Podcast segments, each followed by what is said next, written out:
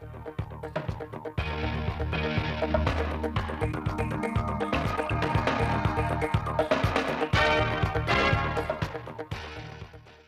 kính chào quý vị và các bạn đến với bản tin thời sự 10 giờ ngày 27 tháng 4 năm 2022 của Đài Phát thanh Truyền hình Thanh Hóa. Chương trình hôm nay sẽ có những nội dung chính sau. Ngày 28 tháng 4, Ủy ban dân tỉnh tổ chức lễ công bố các huyện Triệu Sơn Nông Cống, Thiệu Hóa đạt chuẩn nông thôn mới năm 2020 và đón nhận huân chương lao động hạng 3. Thành phố Thanh Hóa phấn đấu đến năm 2025 nằm trong nhóm đô thị trực thuộc tỉnh hàng đầu của cả nước,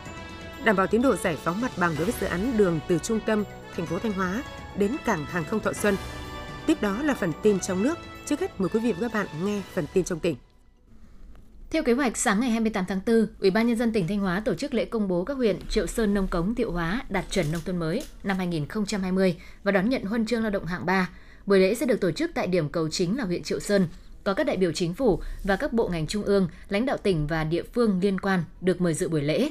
Có hai điểm cầu trực tuyến tại Trung tâm Hội nghị các huyện Nông Cống và Thiệu Hóa và phòng họp trực tuyến tại Ủy ban Nhân dân các xã thị trấn trên địa bàn các huyện Triệu Sơn, Nông Cống, Thiệu Hóa.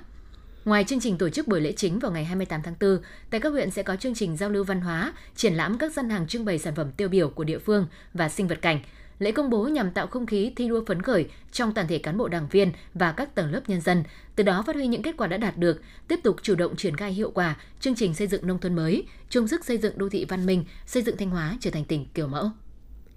Với vị trí chiến lược trụ đỡ đắc lực cho bốn trung tâm động lực, tỉnh Thanh Hóa đã ban hành nghị quyết riêng tạo cơ chế chính sách, tập trung nguồn lực phát triển thành phố Thanh Hóa, xứng tầm là trung tâm kinh tế, chính trị, văn hóa, trụ đỡ, liên kết vùng và địa phương. Bốn trung tâm động lực của tỉnh Thanh Hóa bao gồm Trung tâm động lực thành phố Thanh Hóa, thành phố Sầm Sơn, Trung tâm động lực phía Nam, khu kinh tế Nghi Sơn, Trung tâm động lực phía Bắc, Thạch Thành, Bỉm Sơn và Trung tâm động lực phía Tây, Lam Sơn, Sao Vàng, thành phố Thanh Hóa.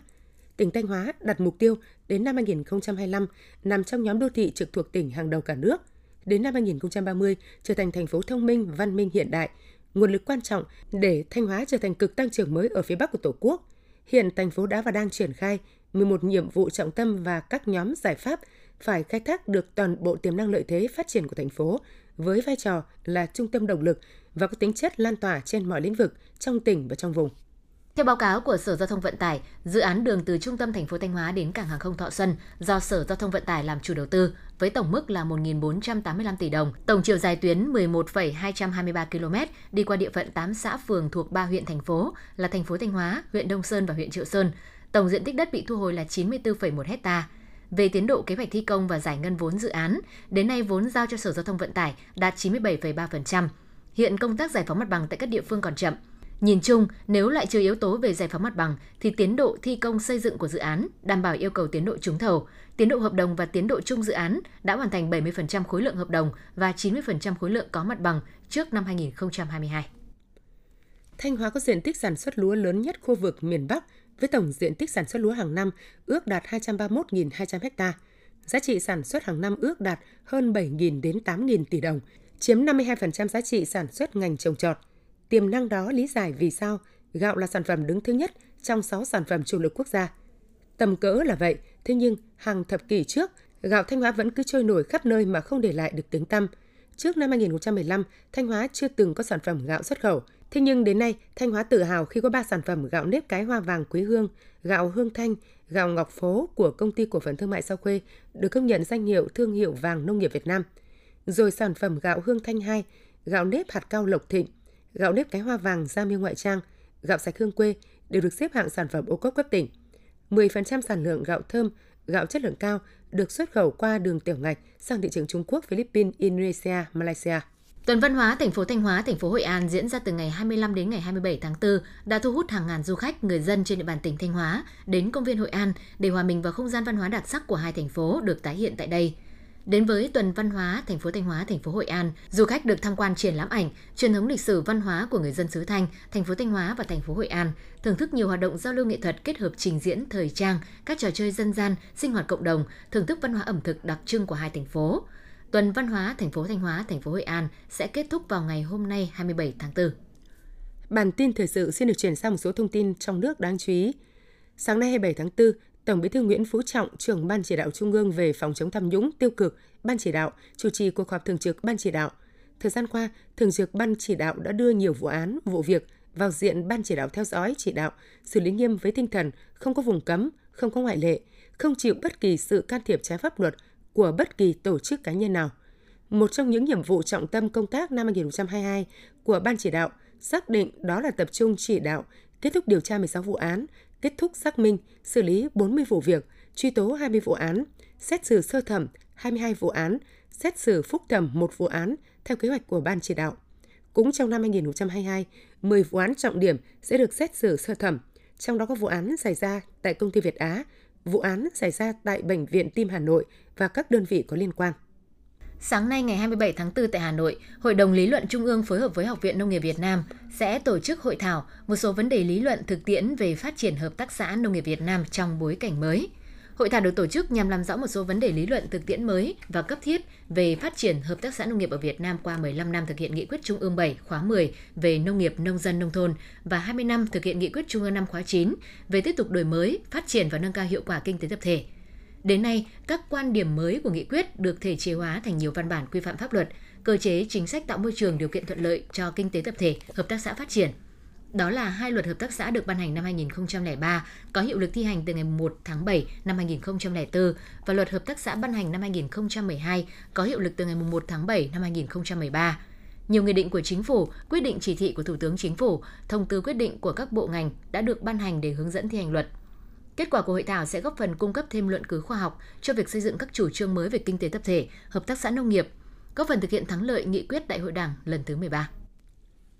Sáng nay 27 tháng 4, lực lượng gìn giữ hòa bình Việt Nam làm lễ xuất quân tại sân bay Nội Bài Hà Nội, thực hiện nhiệm vụ của Liên Hợp Quốc tại phái bộ UNISFA. Sau 8 năm, Việt Nam đã cử 76 lượt sĩ quan đi thực hiện nhiệm vụ Liên Hợp Quốc tại phái bộ Nam Sudan, Cộng hòa Trung Phi và UNISFA – cử 189 lượt cán bộ nhân viên y tế trong đội hình bệnh viện giã chiến cấp 2 tới phái bộ Nam Sudan. Nhiệm vụ của lực lượng gìn giữ hòa bình Việt Nam gồm xây dựng các công trình như sân bay, bến cảng, công trình thoát nước, lán trại, khoan giếng, phục vụ người tị nạn ở vùng biên giới. Nhiệm vụ thứ hai là xây dựng nhà cao tầng. Tham gia các nhiệm vụ gìn giữ hòa bình của Liên Hợp Quốc, hình ảnh người lính cụ Hồ đã để lại nhiều ấn tượng tốt đẹp trong mắt bạn bè thế giới – lãnh đạo Liên Hợp Quốc đã nhiều lần gửi thư khen, thư cảm ơn tới chính phủ Việt Nam về những đóng góp tích cực của các chiến sĩ Việt Nam cho sứ mệnh gìn giữ hòa bình. Phó Thủ tướng Lê Văn Thành vừa ký quyết định phê duyệt chương trình điều tra đánh giá tổng thể nguồn lợi thủy sản và môi trường sống của loài thủy sản trên phạm vi cả nước, định kỳ 5 năm đến năm 2030. Chương trình điều tra đánh giá tổng thể nguồn lợi thủy sản và môi trường sống của loài thủy sản nhằm cung cấp thông tin dữ liệu, cơ sở khoa học phục vụ công tác quản lý, sử dụng nguồn lợi thủy sản bền vững. Mục tiêu của chương trình là xác định được cơ sở khoa học về nguồn lợi thủy sản, nghề cá biển và môi trường sống của loài thủy sản ở biển để đề xuất giải pháp quy hoạch, quản lý, bảo vệ, khai thác, phát triển bền vững nguồn lợi thủy sản và nghề cá biển Việt Nam. Sau 2 năm gián đoạn do dịch COVID-19, tối 26 tháng 4, lễ hội chợ Phong Lưu Khâu Vai năm 2022 tỉnh Hà Giang chính thức được khai mạc với quy mô cấp tỉnh – đây là một trong những hoạt động nhằm tạo điểm nhấn để giới thiệu, quảng bá du lịch, thu hút du khách đến với Hà Giang, góp phần thực hiện các giải pháp phục hồi ngành du lịch sau khi dịch bệnh cơ bản được kiểm soát. Trong khuôn khổ lễ hội, từ ngày 25 đến 27 tháng 4 sẽ diễn ra chuỗi các hoạt động đặc sắc, hấp dẫn, mang đậm bản sắc văn hóa dân tộc tại Hà Giang như Hội thi người đẹp miền cao nguyên đá, lễ dân hương và lễ cầu nguyện tại Miếu Ông, Miếu Bà ở xã Khâu Vai, lễ cầu an tại sân mê cung đá xã Khâu Vai. Từ tháng 3, nhu cầu du lịch nước ngoài của khách Việt ngày một tăng, trong khi đó lượng khách quốc tế đến Việt Nam lại nhỏ giọt do còn nhiều nút thắt. Một số công ty lữ hành cho biết, tour du lịch nước ngoài outbound ngắn ngày đến Singapore, Thái Lan hay Dubai được nhiều khách Việt lựa chọn cho kỳ nghỉ 30 tháng 4 sắp tới. Người Việt đang dần thoải mái hơn với việc đi du lịch nước ngoài, có xu hướng tìm đến các thành phố lớn cho chuyến đi. Bà Hegmon Joy, giám đốc mảng du lịch Google châu Á Thái Bình Dương nhận định. Trái lại, thị trường inbound, khách nước ngoài du lịch Việt Nam lại không mấy sôi động. Ông Phạm Hà, CEO của Lux Group cho biết, nhiều khách hàng nước ngoài của công ty phàn nàn về việc tìm kiếm thông tin về du lịch Việt Nam khá khó do quảng bá chưa mạnh, từ đó dẫn đến việc du khách cân nhắc khi lựa chọn Việt Nam hay các nước khác trong khu vực. Để đảm bảo an ninh an toàn, nâng cao chất lượng dịch vụ phục vụ khách du lịch, nhất là trong dịp nghỉ lễ sắp tới, Thủ tướng Chính phủ yêu cầu các bộ ngành và các địa phương ngăn chặn tình trạng không niêm yết giá công khai, không bán đúng giá niêm yết vào dịp nghỉ lễ 30 tháng 4 mùng 1 tháng 5 – Thủ tướng yêu cầu Bộ Văn hóa Thể thao và Du lịch tăng cường tuyên truyền, nâng cao ý thức của doanh nghiệp, hộ kinh doanh, khách du lịch trong việc bảo đảm quy định về phòng chống COVID-19, vệ sinh môi trường, an toàn thực phẩm tại các điểm du lịch. Các lực lượng thực hiện công tác thanh tra kiểm tra, giám sát, phát hiện kịp thời và xử lý nghiêm các hành vi vi phạm pháp luật trong lĩnh vực du lịch, ngăn chặn tình trạng không niêm yết giá công khai và không bán đúng giá niêm yết, kinh doanh du lịch lữ hành trái phép, lừa đảo trục lợi, treo kéo, nài ép khách du lịch vào dịp cao điểm. Quý vị và các bạn vừa theo dõi bản tin 10 giờ của Đài Phát thanh Truyền hình Thanh Hóa. Mời quý vị tiếp tục đón nghe chương trình tiếp theo của đài chúng tôi.